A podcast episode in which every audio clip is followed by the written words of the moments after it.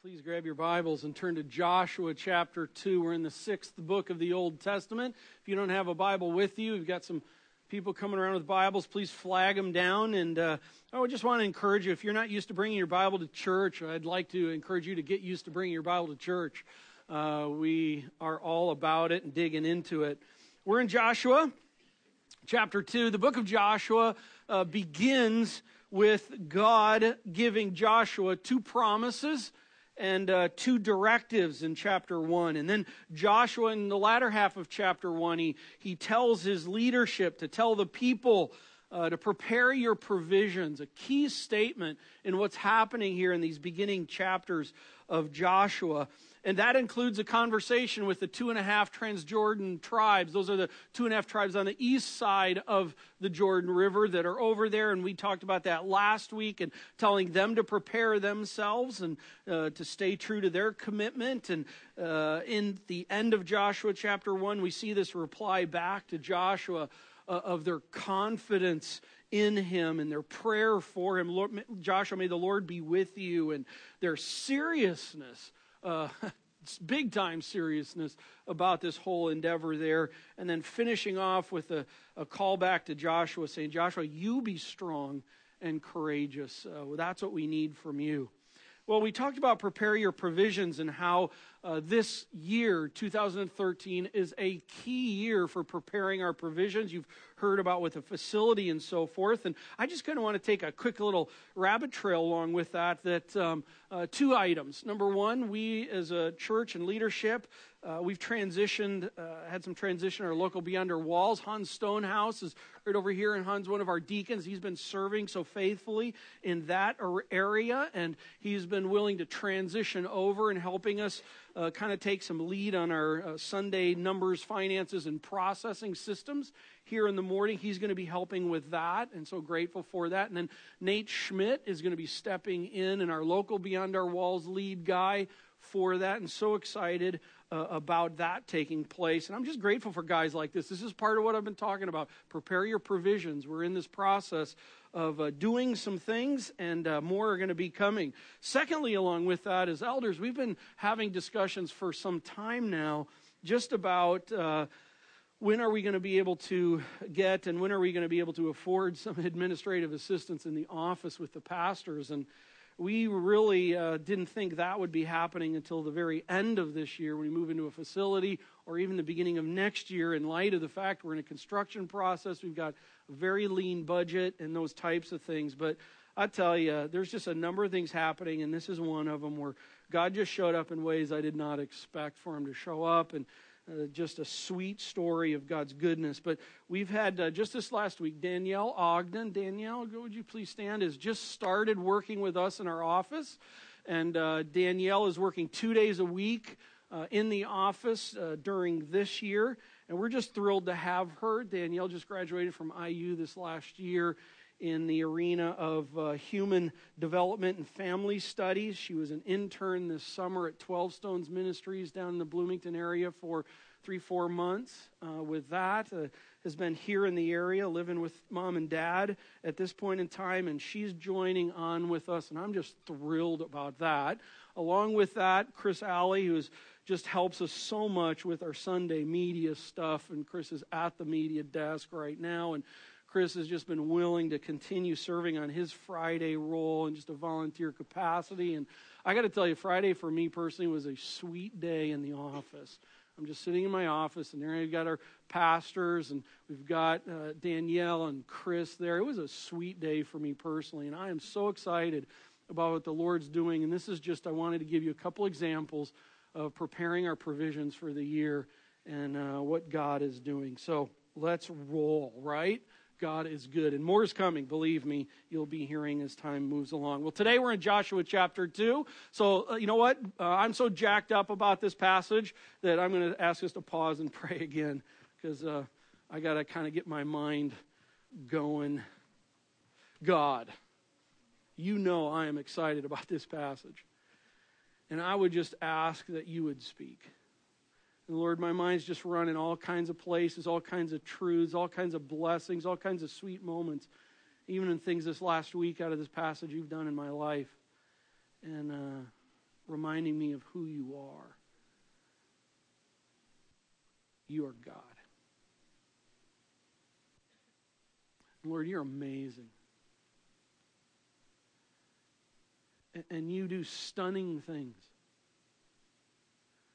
And I would ask that you just show us more of you this morning out of Joshua chapter 2. This is a crazy chapter that you've allowed to be written, and it speaks all about you. May we savor it. In your name we pray. Amen. Well, Bible's open to Joshua chapter 2. You there? Okay, well, this is a unique, unique chapter. Um, there are just all kinds of conversations that can come out of Joshua chapter 2. I mean, this is talks about a, a, covert spy mission that's taking place right in war in the beginning stages of war. It has a prostitute as its central character in the chapter. It has talk of lies and deception. It, it has treasonous harboring of an enemy. Uh, even, we won't even get there, but even uh, the, the Hebrew language itself contained within it has this aspect of some sexual innuendos that are taking place. And this is a crazy passage. And this is a passage that has all kinds of conversations that can come out of it. And, and sometimes, as uh, pastors, this can be one of those passages, certain areas you want to just skip over. Uh, but we're committed to be going verse by verse, walking through passages on what's taking place with that.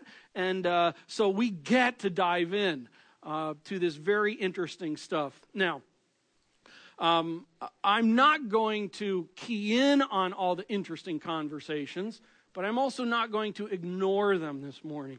In fact, I want to talk about them in a little bit of a way to, to do some teaching with us. Uh, Joshua chapter 2 is structured like a sandwich, a big, giant sandwich. And uh, what I mean by that is, is it has two slices of bread on each end, and the meat's in the middle. Joshua chapter 2 is not a bread sandwich, it is a meat sandwich. And I bring that up because we're going to be on the meat today. Um, and let me kind of, but I want to begin with the carbs, okay? I want to begin with the carbs because I love bread, and, and I want to talk about it in this kind of illustration to, to do a little bit of teaching. So let's read slice number one. It starts in verse 1 and goes through verse 7. Let's read that, then we're going to read slice number 2. Talk about that for a little bit, and then we're going to come back to the middle of the sandwich, and we're going to dive in and, and eat. Uh, Joshua chapter 2, verse 1. And Joshua the son of Nun sent two men secretly from Shittim as spies, saying, Go, view the land, especially Jericho. And they went, and they came into the house of a prostitute, mm, awkward, whose name was Rahab, and they lodged there. And it was told to the king of Jericho, Behold, men of Israel have come here tonight and search out and search out the land. Uh, then the king of Jericho sent to Rahab, saying, Bring out the men you have come, that have come to you, who entered your house, for they have come to search out all the land. But the woman had taken the two men and hidden them. And she said, True, the men came to me, but I did not know where they were from. Mm. And when the gate was about to be closed at dark, the men went out. Lie. I do not know where the men went. Lie. Pursue them quickly, for you will overtake them. Lie. Verse 6 But she had brought them up to the roof and hid them in the stalks of flax that she had laid in order on the roof. So the men pursued after them on the way to Jordan as far as the fords, and the gate was shut as soon as the pursuers had gone out. Uh, pause just for a second. Uh, the end of verse 7 is really quite a climactic moment in the telling of the story because these two guys come, they're, they're hiding under this, and all of a sudden the gates go down and they're stuck in this town. Okay, don't, don't lose the literary flow of a story. Uh, this is the tense moment here, right after verse 7. But let's go read the other slice of bread. And let's pick that up in verse 15. Then she, Rahab, let them down by a rope through the window, for her house was built into the city wall, so that she lived in the wall. And she said to them, Go into the hills, or the pursuers will encounter you, and hide there three days until the pursuers have returned. And then afterward you may go your way. And the men said to her, We will be guiltless with respect to this oath of yours that you have made us swear. Behold, we will come into the land. You shall uh, tie the scarlet cord in the window through which you let us down, and, and you shall gather into your house your father and your mother, your brothers, and all your father's household. And then, if anyone goes out of the doors of your house into the street, his blood shall be on his own head, and we shall be guiltless. But if a hand is laid on anyone who is with you in the house, his blood shall be on your head, on our head, I'm sorry. Verse 20. But if you tell this business of ours, then we shall be guiltless with respect to your oath that you have made us swear. And she said, According to your words, so be it. And then she sent them away, and they departed, and she tied the scarlet cord in the window. They departed. And they went into the hills and remained there three days until the pursuers returned. And the pursuers searched all along the way and found nothing. And then the two men returned back on the other side of the Jordan. And they came down from the hills and passed over and came to Joshua, the son of Nun. And they told him all that had happened to them. And they said to Joshua, Truly the Lord has given all the land into our hands. And also, all the inhabitants of the land melt away because of us. There's some really important information that comes out of these two slices of bread in this, in this chapter. Let me just give you some. Slice number one tells us that Joshua secretly sends these, these two men to spy out Jericho in the area. So they go to Jericho and they go to Rahab's house, a, prostitute's house. Hmm. Awkward. Uh, the king of Jericho finds out about them. Uh, we see here that he sends two of, uh, some of his men to Rahab's house, questioning her about them. And the two spies are hiding, we learned. Rahab lies to them. The king's men go looking, following up after Rahab's lies, and the city gates are shut.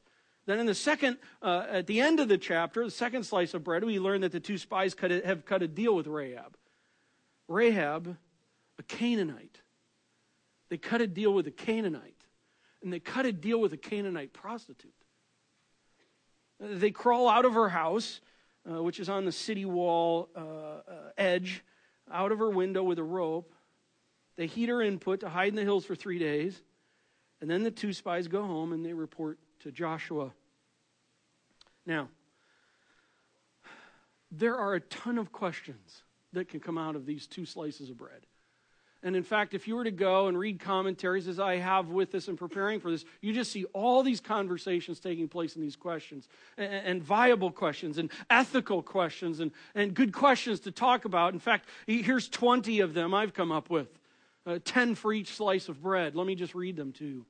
Why the covert mission when God did not tell Joshua to do a covert mission? God had told Moses to send the 12 spies. But here we don't see that happen with Joshua. Oh, but then in the Old Testament also, there was a time where Moses did send some spies that God didn't. Well, let's see why. Hmm. And why the covert mission when God said he had already given it to them? I mean, God had said, I've already given you the land. I've already given you this place. Why do they have to do a covert mission to spy it out if God's already given it to them? Here's another one. Is it covert and not public because of Joshua's Numbers 13 experience? In other words, in his Numbers 13 experience, he was uh, one of the 12 spies. He came back, they gave a report to the people, and the people were like, No, don't go. We don't want to go. And they bagged the whole thing. And he's like, You know what? I'm done with the committee thing. I'm just doing this covert with two. Here's another one. Is it two men instead of, say, 12 because of his experience there? Ten of the men that came back to the 12 before, Joshua was one of the two that said, Let's do it. The other 10 said, Uh uh-uh, they're too big. Number five, why are the names of the two spies not given? Did you notice that? We don't know. Is it Billy Bob? And, and, and we don't know. There's no names of the two spies. Uh, six, how did they expect to stay unnoticed in a city that fits inside Lucas Oil Stadium? Do you know that? Jericho, inside the walls, it's only about nine acres. Uh, I think uh, Lucas Oil Stadium, as I saw on the web, I think that's 12 acres under roof. Jericho fits inside that. How could they get lost in a, in a city that's kind of that small? Oh, why would two of God's people go stay in a prostitute's house? That's a big, good question. here's number eight Rahab lied. And it all ends up working out for her and her family. So is lying okay? By the way, let me just, as an example, smuggling Bibles into a country that doesn't allow Bibles to come in. Now, let's say you have Bibles in your suitcase, you're bringing them in, you're smuggling in. Is that okay? What if you get stopped at the passport check in and they ask you, Do you have Bibles in your suitcase? And you do. What do you say? Here's another one. You're in Nazi Germany, and an SS guard comes to your door and you ask if you're harboring Jews. And Anne Frank is up in your attic. What do you do? But then you go to Hebrews and you find out that med- midwives in Exodus chapter 1, it tells us that they lied to the leadership and it tells us that the midwives feared God. so is lying okay? But then there's Shadrach, Meshach, and Abednego. They decided not to lie and to be straight up about it all. And yet God worked there. And oh, by the way, Daniel and the lions, then Daniel stood up for truth and God did there. Do you see what I'm talking about? It's good conversations. Number nine, how did king, the king of Jericho find out two Israelites had entered into Jericho? Doesn't tell us. Uh, and the last one, and how did the king's men know to go to Rahab's house? Let's go to slice number two. Ten more questions. Where in the city was Rahab's place? Was it in the low rent, the high rent, and the red light district? Uh, why are two Israelite men making a covenant vow with a Canaanite and a Canaanite woman? I thought the Bible said that they should never do that in the Old Testament. 13, why did the two spies make a covenant vow to save Rahab and her family? Didn't God say to wipe them all out? Uh, was Rahab's rope the same as the scarlet cord? There's a lot of talk about that. And what's it matter? 15. Why are they trusting her? A foreigner and a prostitute with their lives. And why is she trusting them? Enemies coming to take out their city. Why is she trusting them with her life? With, with her life. And if the spies were in the hills for three days, how does that work with chapter one and chapter three when both of them talk about three days? And there's lots of discussion about that. Number 18, uh, did the spies only give the report to Joshua, or is, the, is it just told here the, about Joshua is the central character? 19, why does the writer only include two sentences of what happened at the end? He says he told them everything, but then he includes two sentences. Why those two pieces of information? And here's my last question out of the whole thing. Why is chapter two even there? Because you can read chapter 1 and pick up in chapter 3, verse 1, and it still all makes sense. Uh, listen, these are interesting and good and, viable questions to be asked, and questions that we could spend our time diving in this morning. But hear me on this this is not a bread sandwich, this is a meat sandwich. And by the way, I only have one Sunday. okay? Also with this i just want to kind of make a comment um, along with these conversations like those all those questions can be good and viable but i want to bring up three verses just in our memory. One is titus 3 9 avoid foolish controversies dissensions and quarrels for they are unprofitable and worthless. Now am i saying that these are foolish discussions? No i'm not saying that but they can lead there also, along with that, 2 Timothy 2 3 have nothing to do with foolish, ignorant controversies, for you know that they breed quarrels. Again, I am not saying do not have the conversations. I am saying bread discussions can lead to unnecessary dissension. And we don't want to be that. And we don't want to get stuck there. A third verse to remember is James chapter 1 verse 22. Be doers of the word and not hearers only, deceiving yourselves. You know, sometimes we can get into all the interesting ethical uh, uh, uh, uh, curiosity conversations and these egghead conversations that end up kind of getting in a realm where it's, I'm so mature, I want to talk about this stuff at this level. And we just talk and we just talk. And after a little while, we start thinking our spiritual maturity is showing itself because we're talking about heady kinds of things, stuff that they talk about at seminaries and all the talk, talk, talk, talk. And the scripture says, go and make disciples. And far too many followers of Christ and far too many churches have gotten stuck on all the little itty bitty chewing on the bread and have lost sight of the meat of what's going. And I just want to bring that up as you consider discussions. Have them, enjoy them. I do. I love bread but be careful. Okay? So we're going to go in the meat. We're going to go to the central protein of this passage. All right? Mouths open, ready to go. It's meat time because we're going to be talking about God and relationship of God. Listen to this prostitute talk. Is that a bit awkward? But that's the truth. L- listen to this. And, and let's start in verse 8. Verse 8. Before the men lay down up on the roof, she came up to them on the roof and said to the men, I know. I know that. She says, I know that the Lord has given you the land, and that the fear of you has fallen upon us, and that all the inhabitants of the land melt away before you. Pause. I love this the text tells us that she comes to these men and she says, Listen, I have three things I want to tell you that I know about. By the way, the word know in the Hebrew is a perfect tense. It, it means that it, it's, it's, it's a knowledge that's already taken place. It, the action of it has already occurred. She is not saying, Oh, I just had a light bulb moment. She is not saying, Oh, God just came upon me and just revealed this to me and I want to tell you about it. She is in the text, she is saying, Listen, I want to tell you something that I already know about. That's very important in this. What is it? She says, I know that the Lord has given you this land. By the way, given you in her statement, that's perfect tense. She is saying, I know it's already done. I know there's already a sold sign on our building, and in fact, it's sold and closing's already been done, and I know that the Lord has given you guys this land. She also says, I know that the fear of you has fallen upon us, not just her, but upon us. That has the clear context of all the people in Jericho.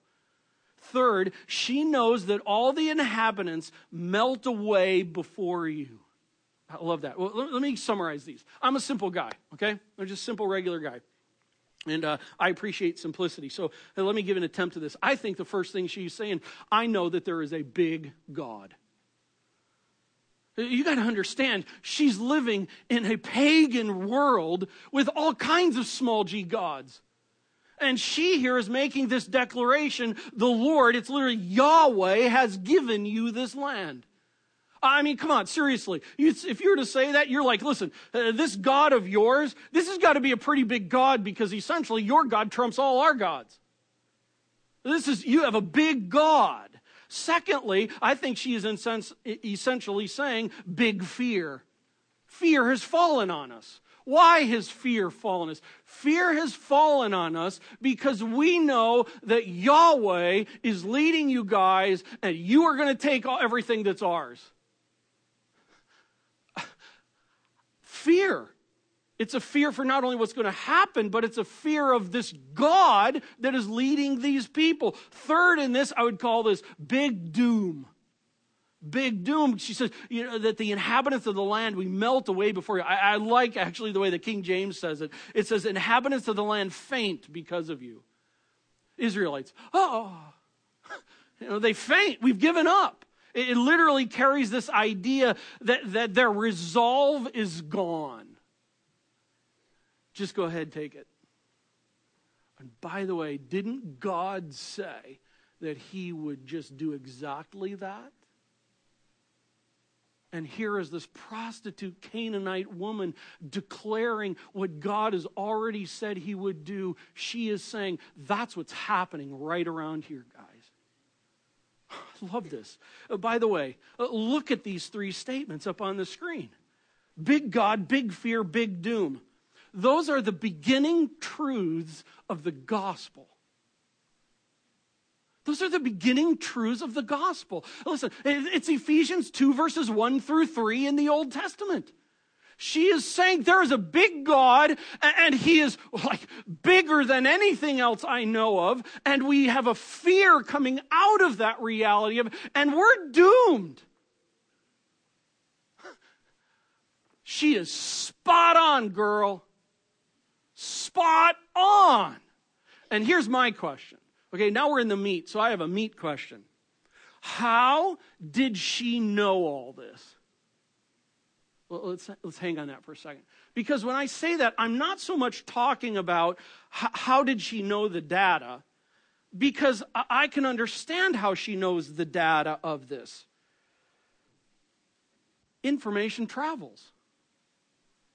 And in this, we're going to find out that uh, others know about this.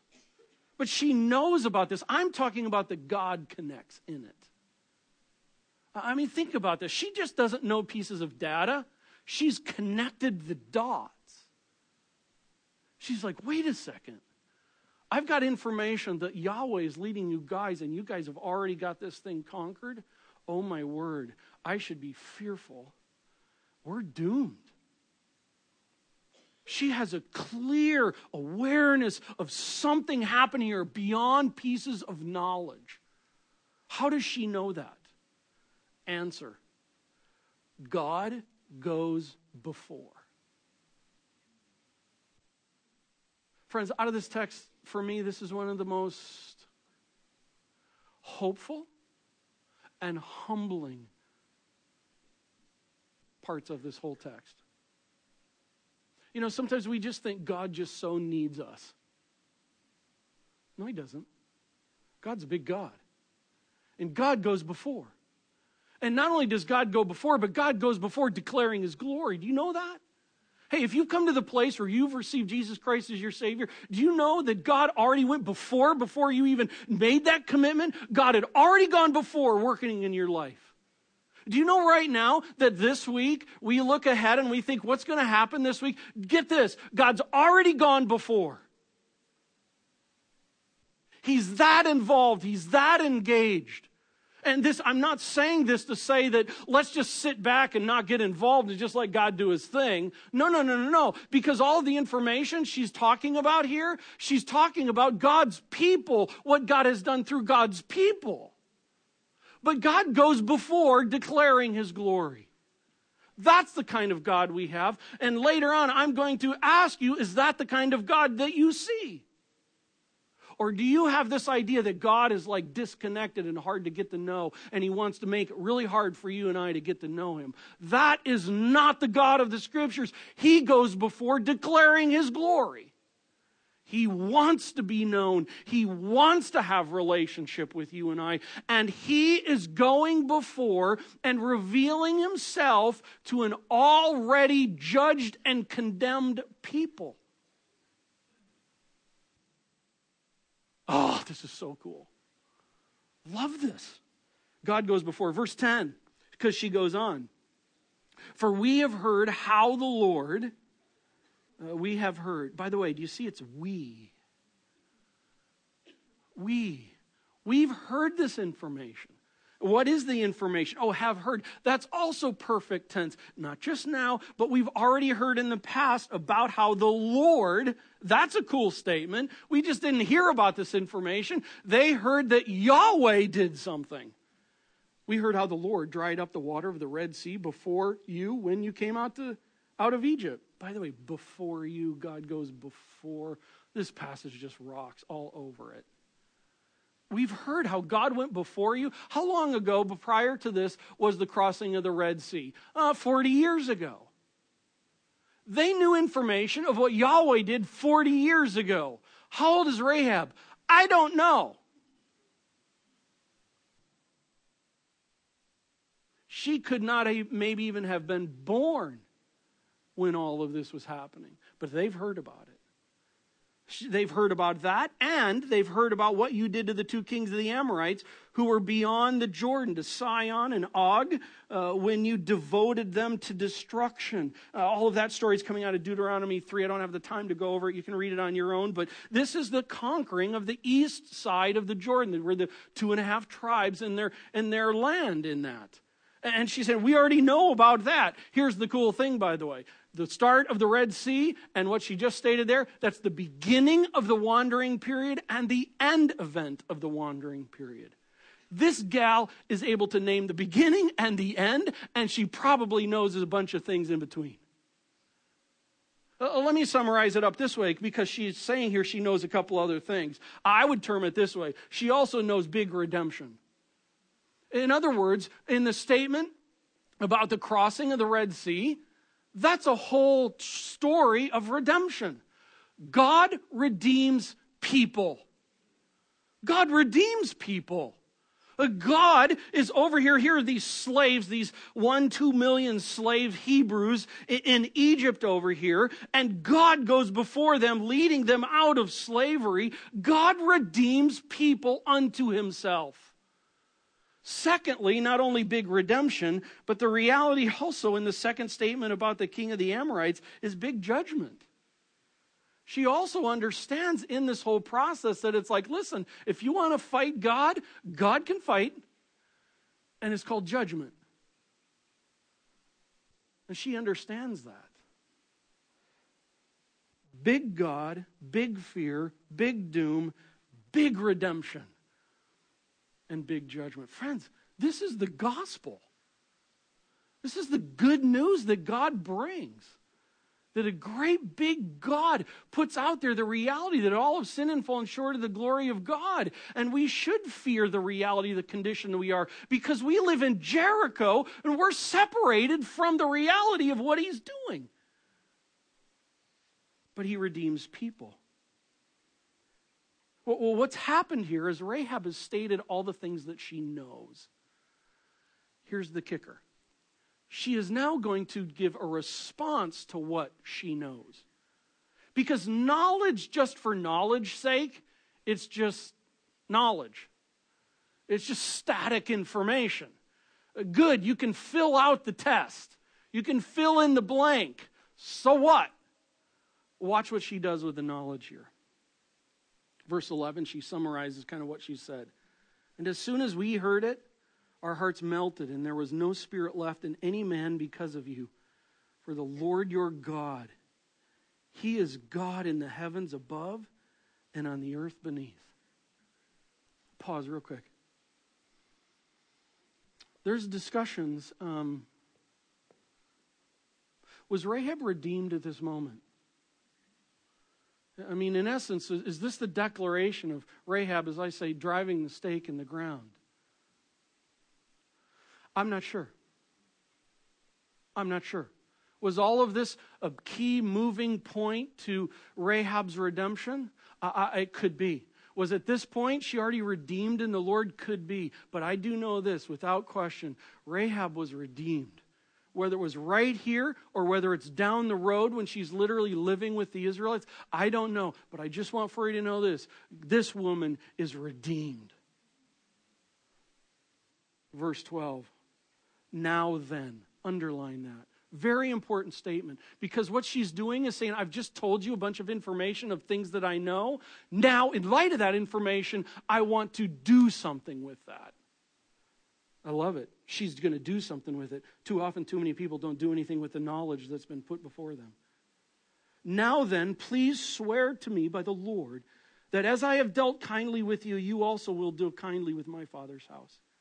And give me a sure sign that you will save alive my father and my mother, my brothers and my sisters, and all belong to them and deliver our lives from death. This is where some of the conversation comes in. It's like, was she just kind of saving her hide and her family's hide? I don't know.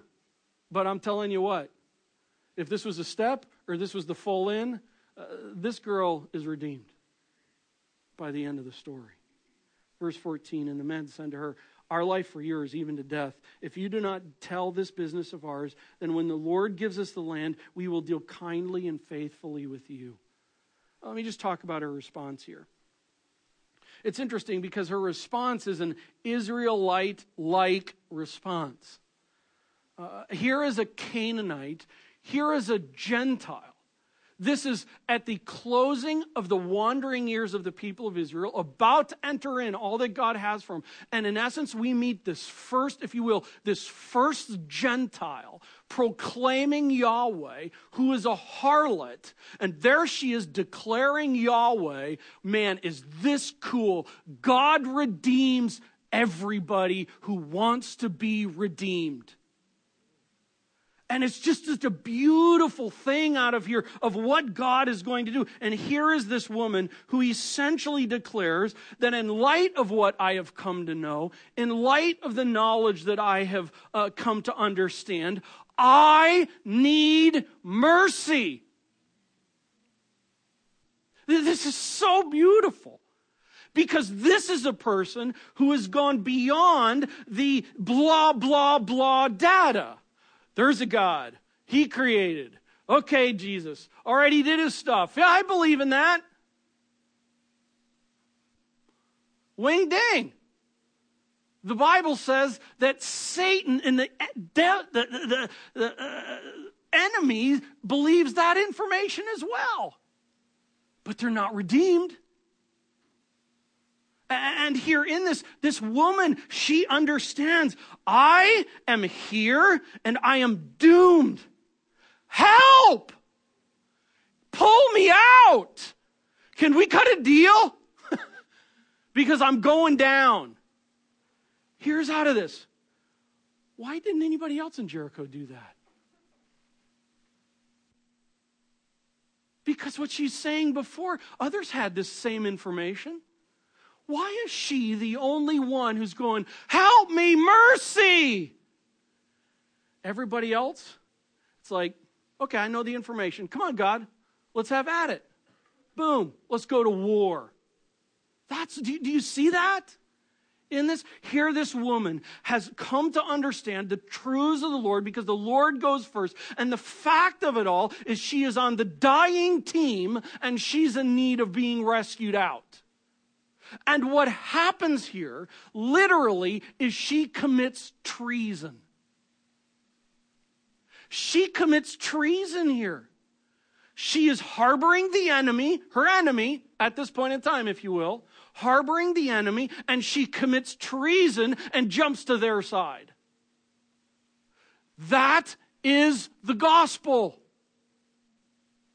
What does a person need to do? A person needs to first understand who God is, what God has done, what the information is on the table, and then you need to declare treason on yourself and join the other team.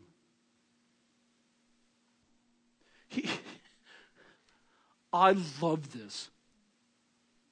This is the gospel in the Old Testament being declared, and here they are entering into the promised land for the first real deal time. And this is the story we read about. God's going to go before, God's going to redeem people. He wants people to know of Himself, and He wants people to be called out. And that's what's happening here.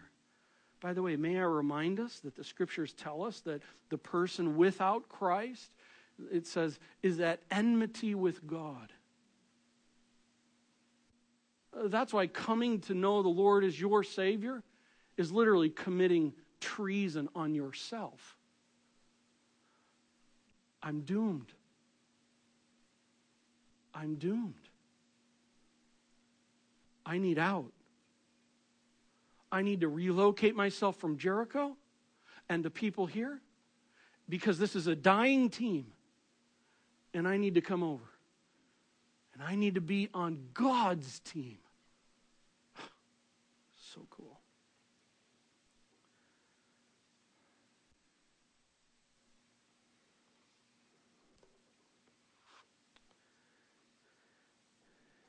If you're a person who uh, genuinely doesn't know what the Bible has to say about God, I want to talk to you just for a moment. I want to encourage you to commit to coming to understand and gain some knowledge about who the God of the Bible is because it starts with knowledge. I'm not talking about what you may have been brought up with. I'm not talking about what Billy Bob next door says or Sally Sue down the road says. I'm just talking about in the scripture. What does God's word say about himself? I want to encourage you and challenge you. Go and get in the Gospel of John in the New Testament Matthew, Mark, Luke, John. The first four uh, uh, books of the Bible in the New Testament are about the story of Jesus Christ. Go to John and just start there and read it and just go, God, would you just show me who you are? Get some knowledge. And I want to encourage you, listen, grab on to someone else who could say, could you help me come just to understand? I don't want to, I don't want to hear what you think. I want to hear what the Bible says. And we would love to do that. We got people up here at the end of the service. If, if you don't know anyone here and you just want someone to come along, we'd love, well, church, wouldn't we love to do that? We love to do that with people and help you understand and come to understand what the Bible has to say. And I want for you to know this God is all about declaring himself. God is not hidden away and trying to stay away from you and trying to make himself hard to get to know. God wants you to know him. He wants you to know about him, and he's going before. And you need to be just encouraged along. And I want to add this if you got junk in your life, that's okay, because so did she, and so does he.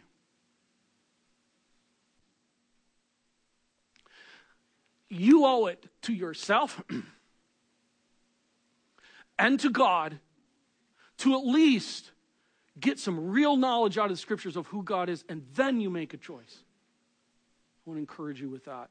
Uh, secondly, for the person who is who has some of that knowledge, who has an understanding of that, listen. May I remind you, knowledge without action is irrelevant knowledge.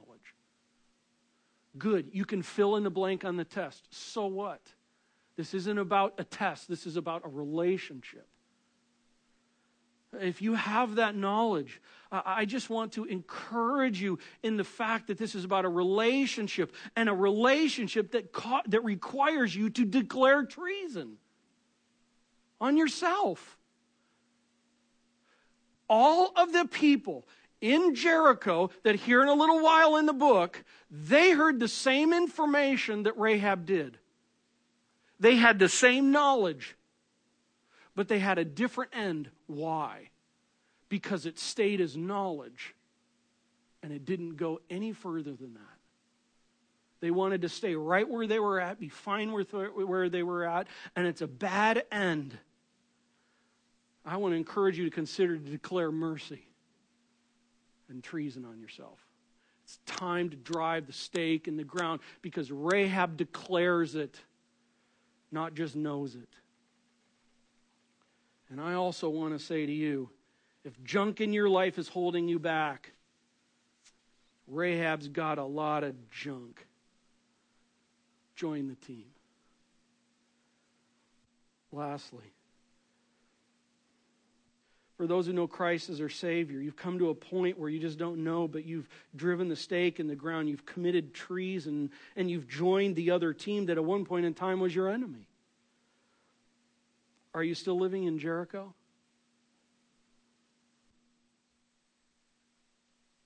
We can declare we're on the other team and yet still live in Jericho.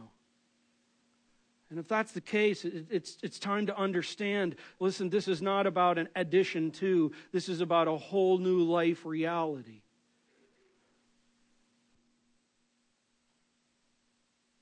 And if you have some junk in your trunk right now going on, confess it, treason it. May I remind you that the Father ran to the returning Son. He's that kind of God. Also, for the person who knows Christ, I just, out of this passage, in light of what I've talked about, I just want to ask are you someone who gets stuck on the carbs and not on the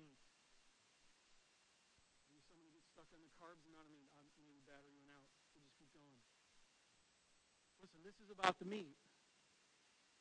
And sometimes we can get into all these discussions and all these fluffy things that we talk about. And I just want to bring you back and I want to bring us back in all this reality of it. And I just want to remind you and I, listen to me. Those discussions can be fun, they can be interesting, they can be helpful. But hear me on this. It's about the gospel, it's about the meat, it's to go and make disciples. And they have their place. Don't let them bag you off to the sidelines. And lastly, to those who know Christ as their Savior, it breaks my heart that at times Christians are the one who are ones who are known as the quickest to judge. You harlot. You addict.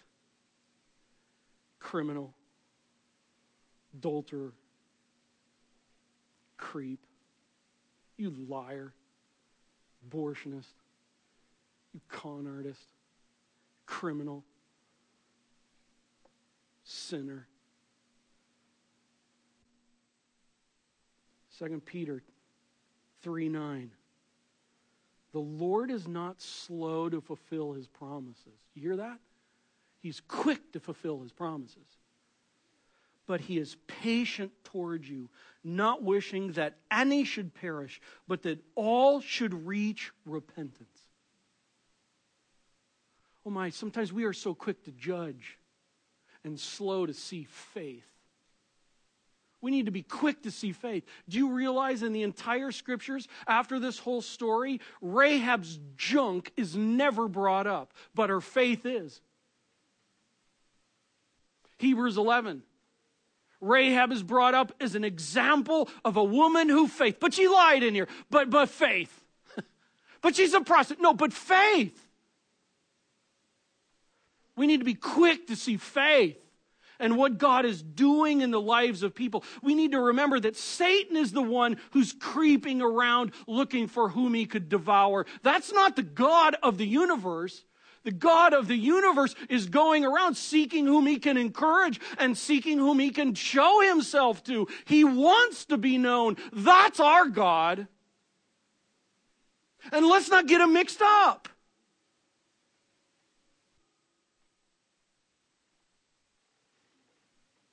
How sweet!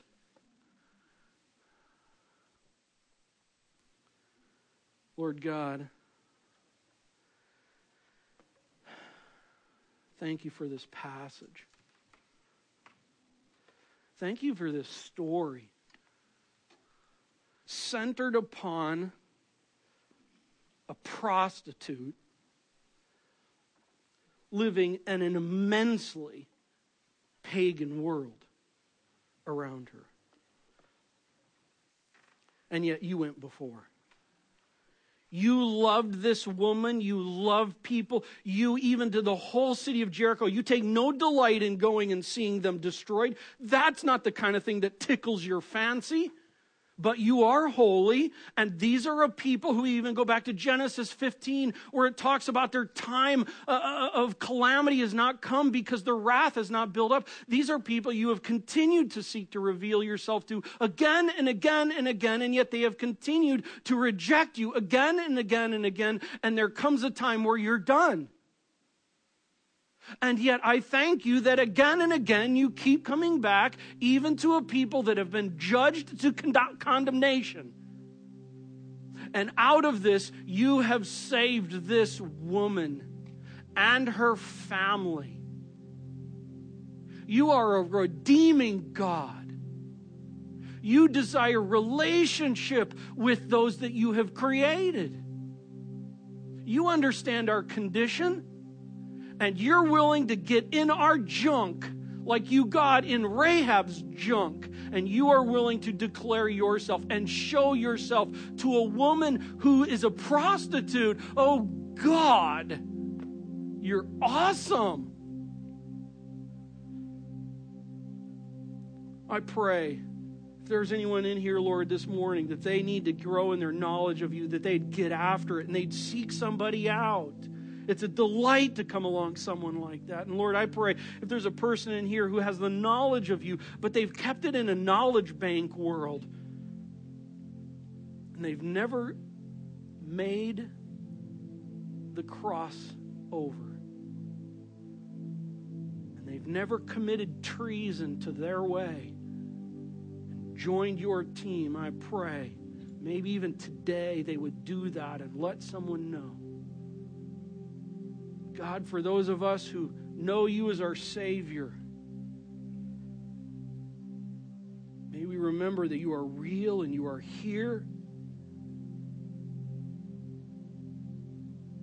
And that your love is rich. And may we run to your arms. In Christ's name we pray.